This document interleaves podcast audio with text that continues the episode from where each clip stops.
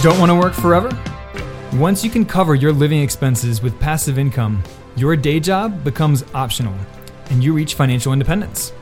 You then have complete control over your time, your money, and your life in general. Spark Rental founders Denny Supplee and Brian Davis, me, are here to help you build rental income, ditch your day job, and do what matters most to you. So, on that note, let's jump into today's episode, which, like all of our episodes, was recorded live.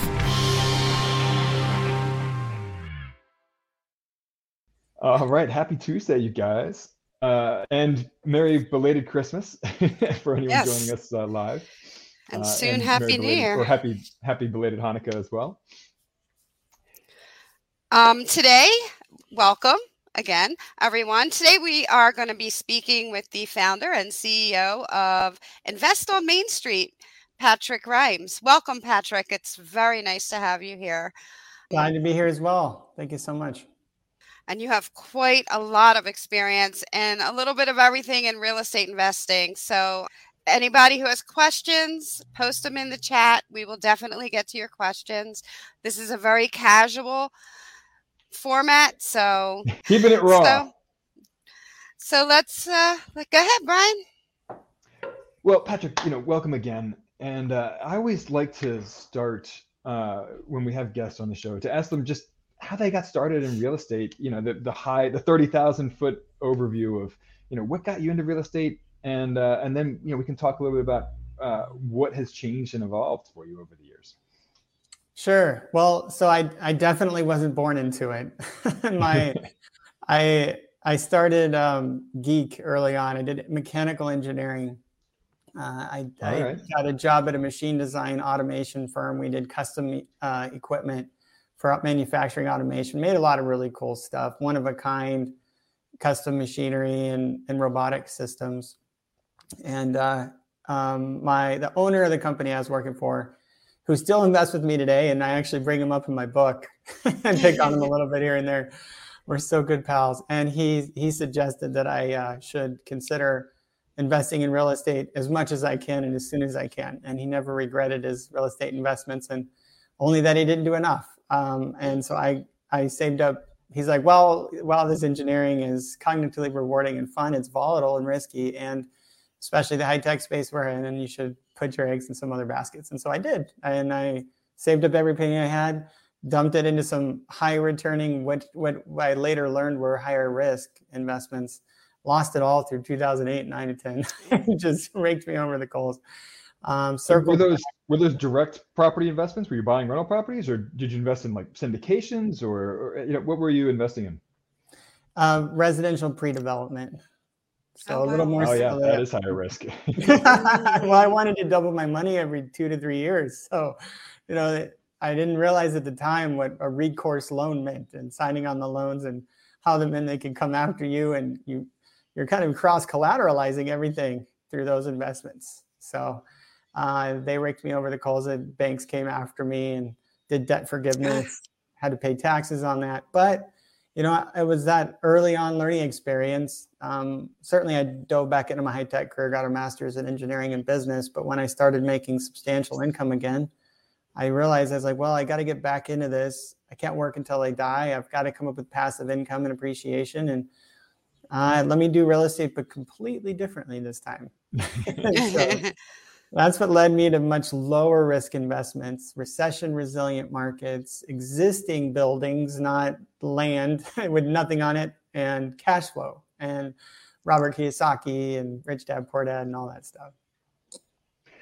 So, post Great Recession, uh, what was your your first uh, real estate investment? You know, when you went back into it, you know, in round 2 mm-hmm.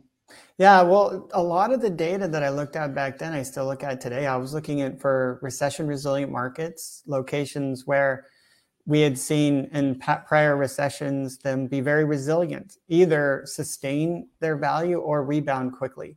So, not the Phoenixes and uh, Tucson's, Las Vegas's, or Orlando's, but more the Sun Belt like the Houston's, for example, where it just rose steady growth and in eight, nine, and 10 leveled off and then started going up again. Whereas the other markets, like in the rest of the country, did a six to 12 year swing just to break even, right? And a lot of the investments. So I, I look for specific markets that I'm being a little bit of an analyst myself. I have a bunch of different factors go into it, but I'm looking for specific markets that uh, have built-in insulation through diversified employment and recession resilient industries and assets within those markets that tend to fare fairly well in the recession. So right now it's it was to your to your question, Brian, single family, three bedroom, two bath, uh, and building a portfolio, buying distress, but renovating quickly to cash flow with known comparables in a proven market. Uh, and now it's traded up to large two to 300, 20 to 50 year old multifamily apartment buildings, which are in recession resilient markets, workforce housing, where people tend to move into these housing options in recessions because they're a lower cost option. So that's that's how that progressed. Well, I love that, and we we did we we went uh, from zero to sixty very quickly there. So I want to rewind for just a moment. You said you you got back into real estate investing by investing in single family rental properties mm-hmm. uh, and you know renovating them how did you make that transition from buying single family rentals to buying uh, apartment complexes because that's a that's a big gap mm-hmm. to leap for a lot of investors mm-hmm.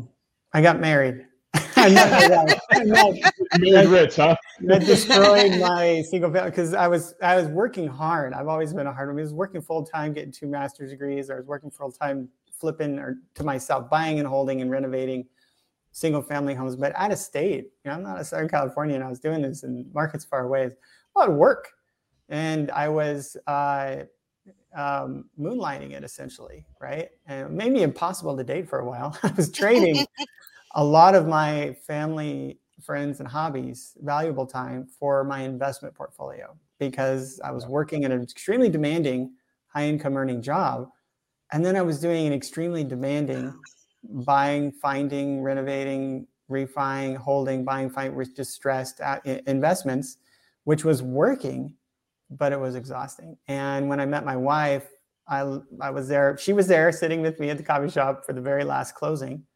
And, you know, and I was like, this is it. We're over. We're getting married. So I'm not going to do this for a while. It took about two and a half years. We got married.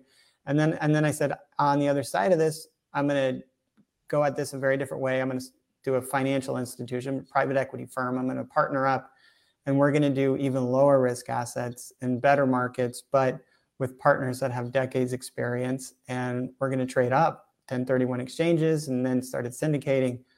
Uh, that took about two and a half years to, for me, the analysis paralysis in me, the engineer, to get enough stuff in my head here, but pushed all the hair out of the top in order to uh, feel like I had a handle on the multifamily. And I'm still learning a lot by working with people that are smarter and more experienced than me. But and how did you go about looking for for that? I mean, if because you said that you really, I mean, you read and, and whatnot, but mm-hmm. did you seek out people to mentor you and and that kind of? Yeah, yeah, so I I, I downloaded all kinds of uh, books, webinars, attended conferences, started meeting people and networking, started learning how to analyze deals with Excel spreadsheets, call it underwriting.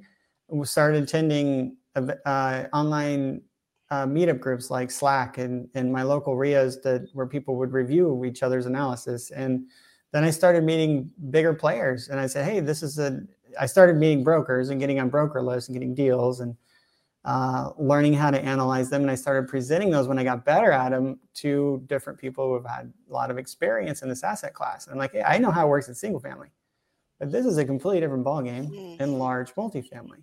And then I would get feedback like, hey, here's all the reasons this sucks, right? And here, wait, but by the way, this one's good, but not good enough. And a lot of that happened for a while and I met, traveled around, looked at a lot of deals, and walked away with my tail between my legs. Brought a lot of until finally a partner said, "Yeah, let's work on one together, and you know, let's let's make it happen." I think it was just a lot of. My book's called Persistence, Pivots, and Game Changers. I think it was a lot of persistence, you know, and finding where what what value they were looking for and kind of matching that with my skill set.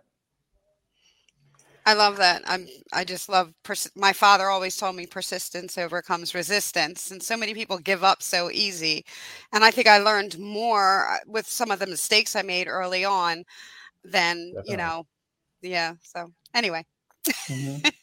Oh, I agree, hundred percent. Yeah, I'm. I'm a product of making mistakes, right? I did my analysis paralysis, but even then, I I stumbled quite a few times, but now I've found a path where I think it's low risk for myself, uh, both in real estate and in our diversified energy funds, which we have to help people diversify and de-risk their portfolio outside of real estate into another essential need, housing and energy. Right. Awesome.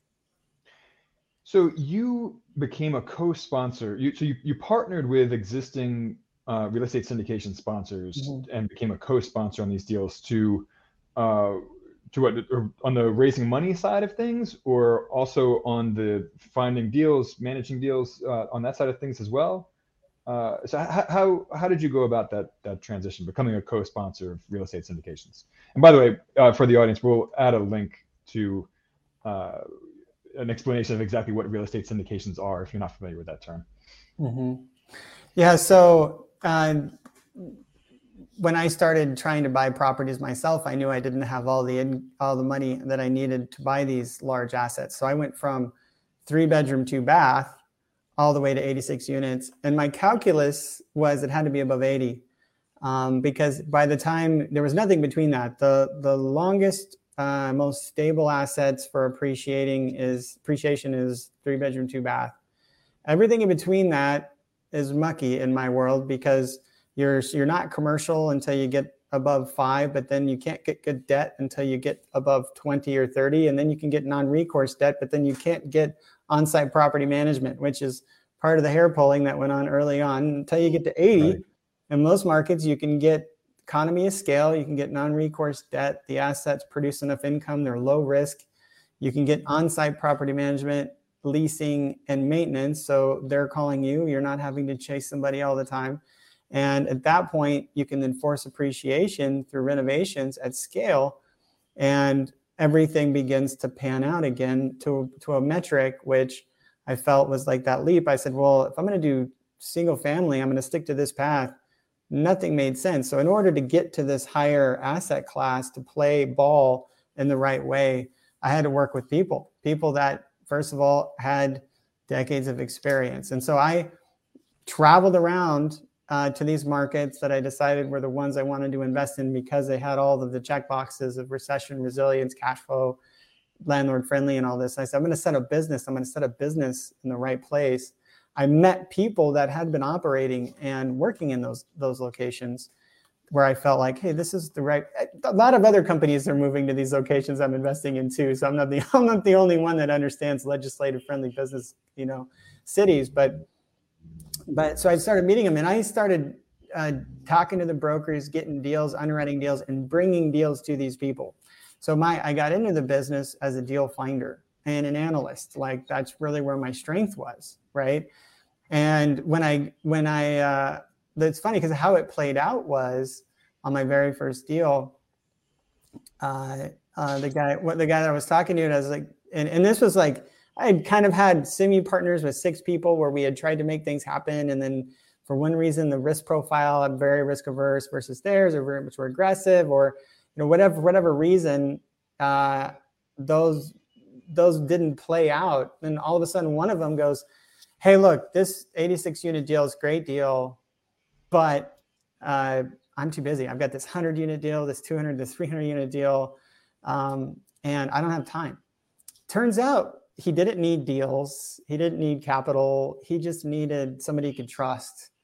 He needed his nights and weekends back. And and after showing up as a hard worker for so long and really getting nothing, and I didn't even ask him like, "Hey, what am I going to get in terms of partnership percentage for bringing this to you?"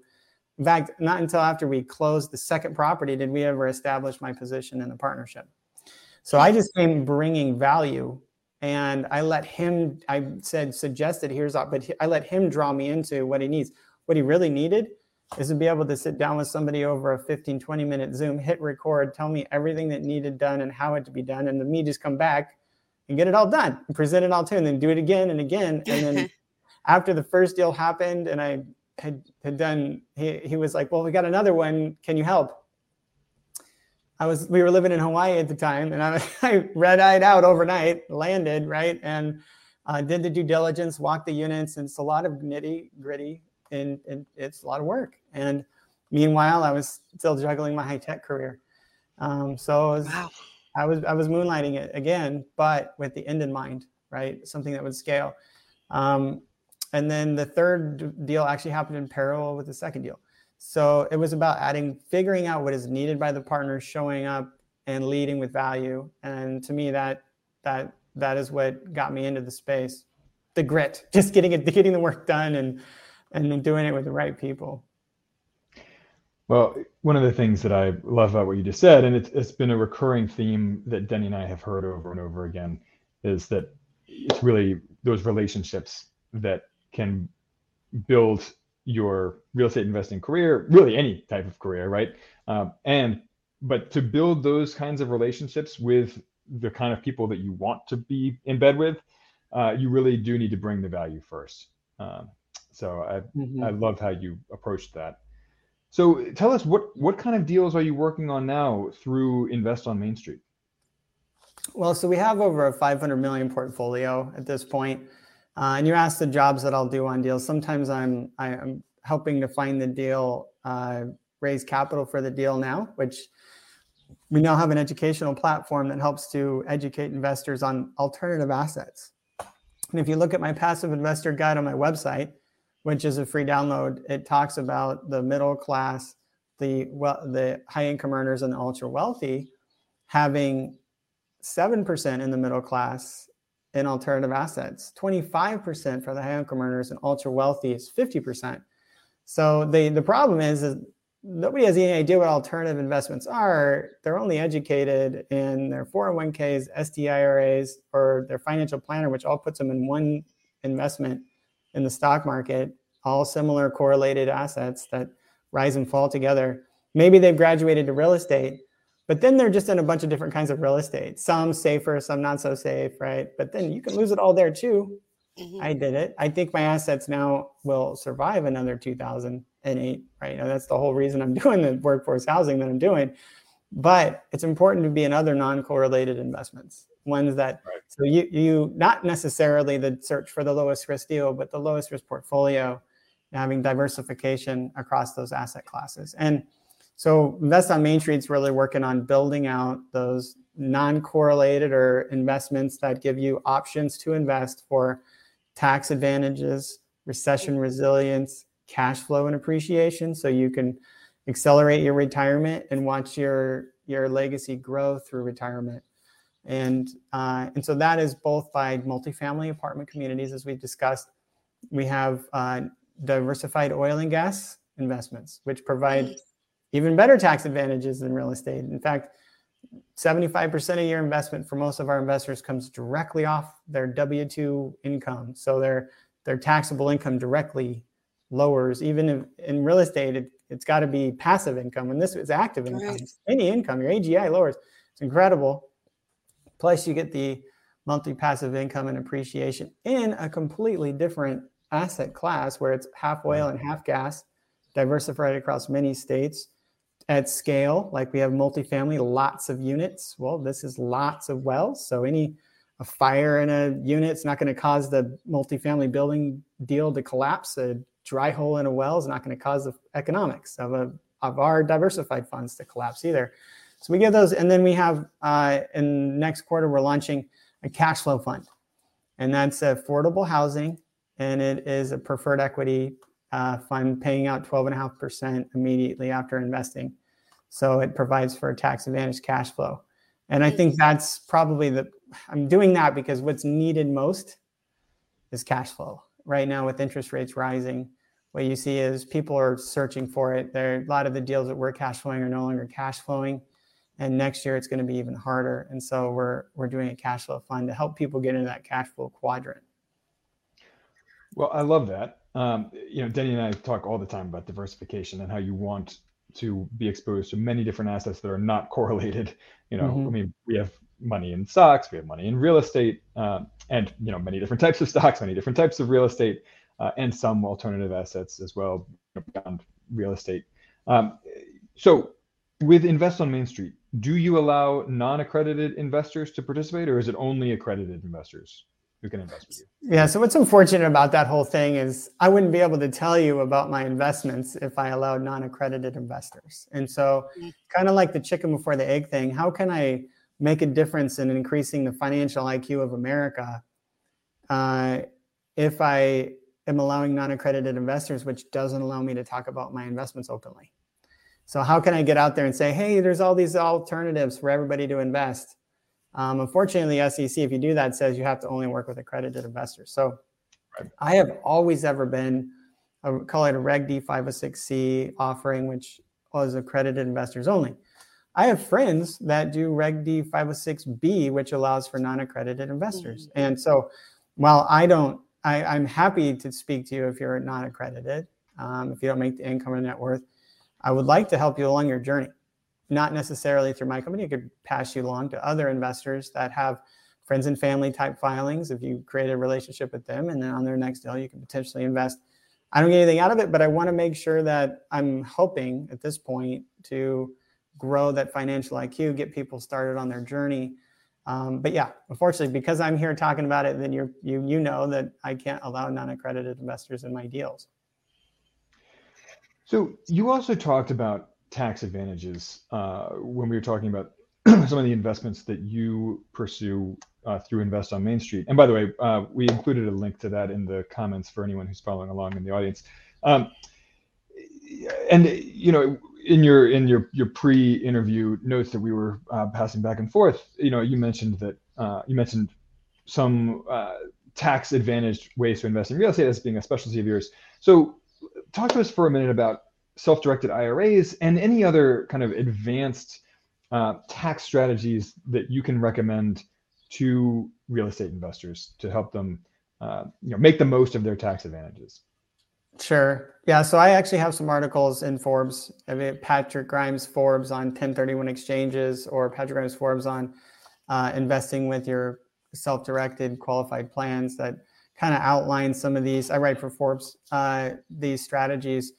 Um, but uh, the in our, I don't do a lot of that sort of more uh, very creative, you infinity banking and all that. I'm more just kind of down the straight and narrow. Uh, here's the old school tried and true paths. Um, those are qualified plans. Like if you have a past employer 401k and you're you're sitting on it, in the stock market and your wealth is there. Well, we can help you roll that over into a self-directed variant or a piece of it into a self-directed variant of that same plan, which allows you to directly invest into our deals. Same thing with IRAs, Roth IRAs. Those all can be rolled over into plans. That allows you the ability to continue to grow.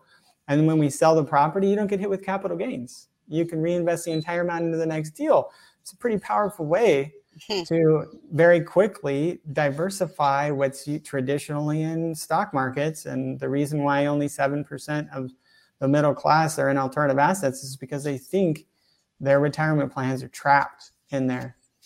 Uh, 1031 exchanges is, I mean, it's incredible. I, it's probably the most powerful wealth building tool available to Americans. And I think what happens is people get to the point where they've graduated to an IRA, maybe 401k IRA, maybe a stock portfolio, they're day trading, maybe a financial planner.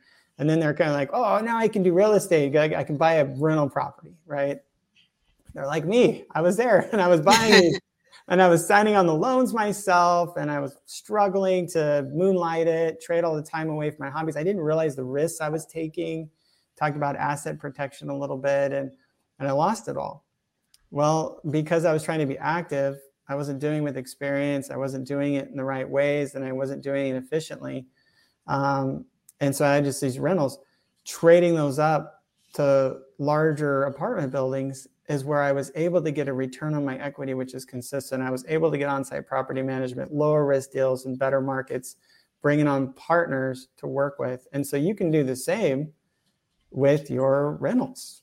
Hmm. You, a lot of our investors have they're dealing with landlords, tenants, toilets, trash, and or, you know that whole thing. And and they'll call me up and say, "Hey, Patrick, look, I got to get out of this." And, and I have investonmainstreet.com slash 1031. I have a whole guide on how we help people take their rental properties, trade it in with a qualified intermediary, and then they can invest without paying capital gains directly as a partner into our large multifamily deals. And next year, also into our oil and gas portfolios.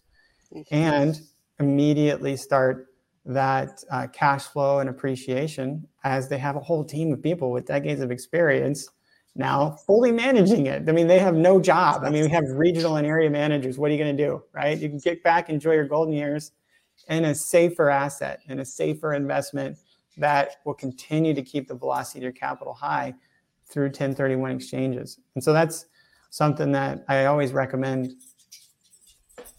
Well, that's so that's interesting. That's something that we don't hear people talk that much about is mm-hmm. selling off your direct property portfolio, your rental property portfolio, and then mm-hmm. rolling those proceeds into real estate syndications it, through a 1031 exchange.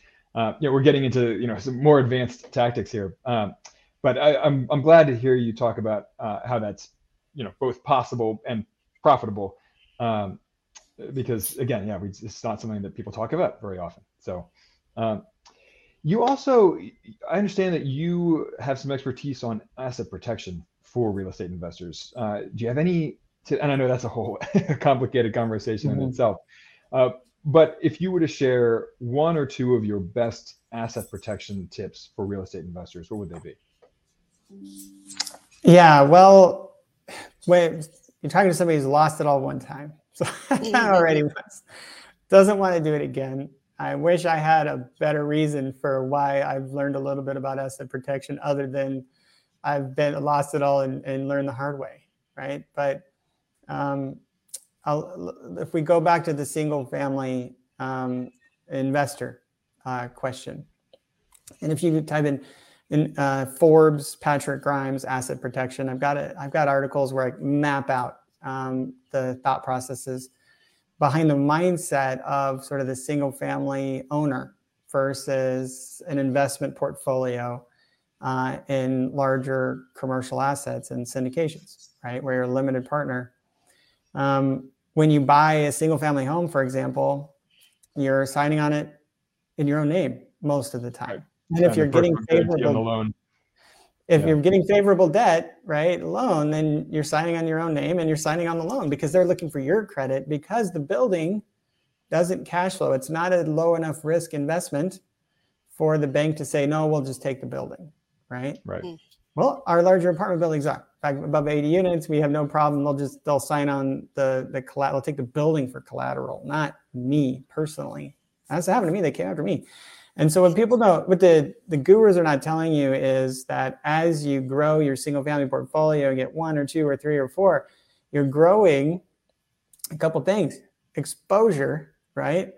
Uh, not only is it pulling your hair out, it's going to be more challenging because you're trying to self-manage find deals that you don't have time to find and do things you don't have experience doing and pro- perhaps not nearby you and not the best markets to do it in right but uh, the more that you sign on loans yourself you're searchable and i was one of those guys that would run searches to find who owned properties and for how long and we could calculate what your equity position was through that and then we could make an offer that we knew would pay off your debt because we did the calculus, right? Well, if you, if some people are out there and happens all the time, they're trying to sum up your net worth and figure out if you're worth suing. If you, if somebody mm-hmm. trips and falls, they call the wrong attorney. The attorney's like, well, let me run a search. I'll see if I'll do this pro bono, right? And so that asset, ex- that exposure, because you're cross collateralized, like I was, meaning that they can, they're, they're everything you own and all the properties are all in one basket, right? You can try and put them in an LLC to prevent liability, but then the bank finds out and then call your loan due. It's bad. It's a bad situation. You're just playing games, and um, the reality is, you don't have to do any of that. You don't have to take the time to do it. You don't have to take the risk to do it. You don't have to sign on loans. You have to put things in your own name. And you don't have to make it searchable. If you invest, for example, with me into a syndication, you're a limited partner, which means you're protected. You're not putting any more out than the capital you have in the deal. Meanwhile, we usually get your capital back in two to three years because we do a value play. We get in, we renovate quickly, and we refi out your capital. So you're even in there for a limited amount of time, but you're in an LLC and an LLC that the bank knows about. You're not sneaking around them to try and do it like people do in single family. And in that LLC, the bank uh, um, is a loan that you're not signing on either. So you don't have that legal exposure where somebody trips and falls and they sue you. Right. You don't have that financial exposure where maybe the billing has a challenging day and the bank's not going to come after you or everything else you own and your other investments. Each of these uh, investments are in their own islands. They're in the separate entities. Now, that means they're protected from each other. They're not cross collateralized. Hmm. Right? You're protected from them. If somebody trips and falls or the bank comes due, you're fine. But if you put them all into entities like I do, like Wyoming, I use Wyoming, Wyoming, Nevada, or Delaware, if you hold all these assets in one entity like that, then they're protected from you. Now, what does that mean? Well, that means say you go, you have a bad day, you drive and get in an accident and it's fatal, or you know, you you you do something and you're guilty of it, right? And some attorney, frivolous or not, comes to you and says, "Hey, I'm going to sue you," and uh, maybe you have insurance, maybe they've exceeded that insurance, but then the judge says, "Now we have a judgment against you. List all your assets." That's how it plays out, right? Now, that first of all, that attorney before they even decided to sue you, they can't find any of these private placements, any of these passive investments because they're not registered anywhere. So first right. of all, you're they're not going to add that to the pot of gold that they're seeking because they don't know about it. Right? It's not searchable. Secondly, say they do, and then they're going to come to the table and be like, well, shoot, they listed all these things that are in a Wyoming, Delaware, Nevada. That we can't access them because those states provide asset protection. They prevent us from forcing that person to sell, which means that he just may sit on it forever and we're not going to have a quick win. This person, so that part of his net worth, we're just going to throw out. So it limits your exposure and the not only the likelihood somebody would sue you or even find assets that you own, but it prevents them from being able to force you to sell those assets, which gives you incredible asset protection. Yeah, and that's that's something that Deni and I don't talk about a ton is uh, how much better you're positioned as a, a, limited partner, a passive investor in real estate syndications compared to uh, being a direct property owner. Uh, yeah, I mean you you have no liability whatsoever as a uh, mm-hmm. as a limited partner. Uh, whatever you've invested, that's the most that you can lose. Uh, mm-hmm. so now, I want to be respectful of your time here. We do have a listener question that I wanted to squeeze in before we wrap up. Max Murphy asks Can you go into what makes oil and gas tax advantages better than real estate tax advantages?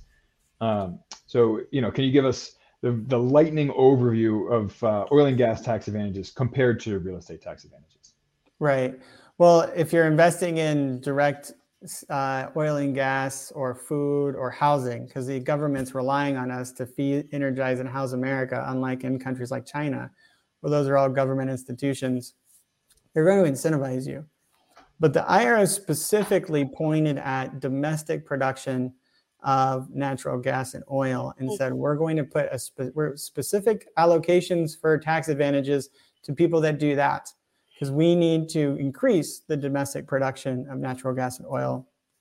So they're saying the investment that you make as an individual, if you invest as an individual, that income, or sorry, that that income you use to then invest, right? You made some money, now you're going to invest it, but you're going to invest it where we want you to put it.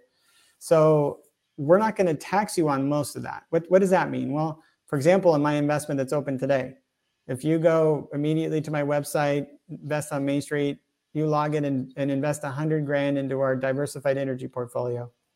We're going to pass to you between a 75 and 85% of your investment. So on 100 grand, maybe a 75 to 80 grand, uh, 85 grand intangible drilling cost loss.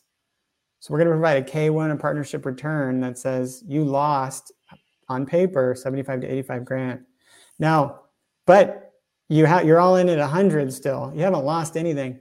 It's a paper loss. Now that different than real estate, that actually flows through to offset your ordinary income. In real estate, that can only be used for passive income. And Yeah. in, in oil and gas, your adjusted gross income or your ordinary income, your W two, your K ones, your bonuses, all that stuff. So if you if you make four hundred grand a year, and you invest a hundred thousand into our deal, we're going to take your four hundred thousand dollar tax uh, position. We're going to reduce it to at minimum three twenty five, and now you're only taxed Wow. on three twenty five. Most of our investors does that put you in a new tax bracket as you get down. Most of our investors realize about a 30% return on their investment just from the year one tax advantage. If you invest right now before the end of the year, we're going to pass through that tax advantage when you file your taxes. You're not going to have to pay that immediately right off the bat. You're to like almost a 30% return. then we're going to pass through 10 to 20% cash flow, which is not taxed.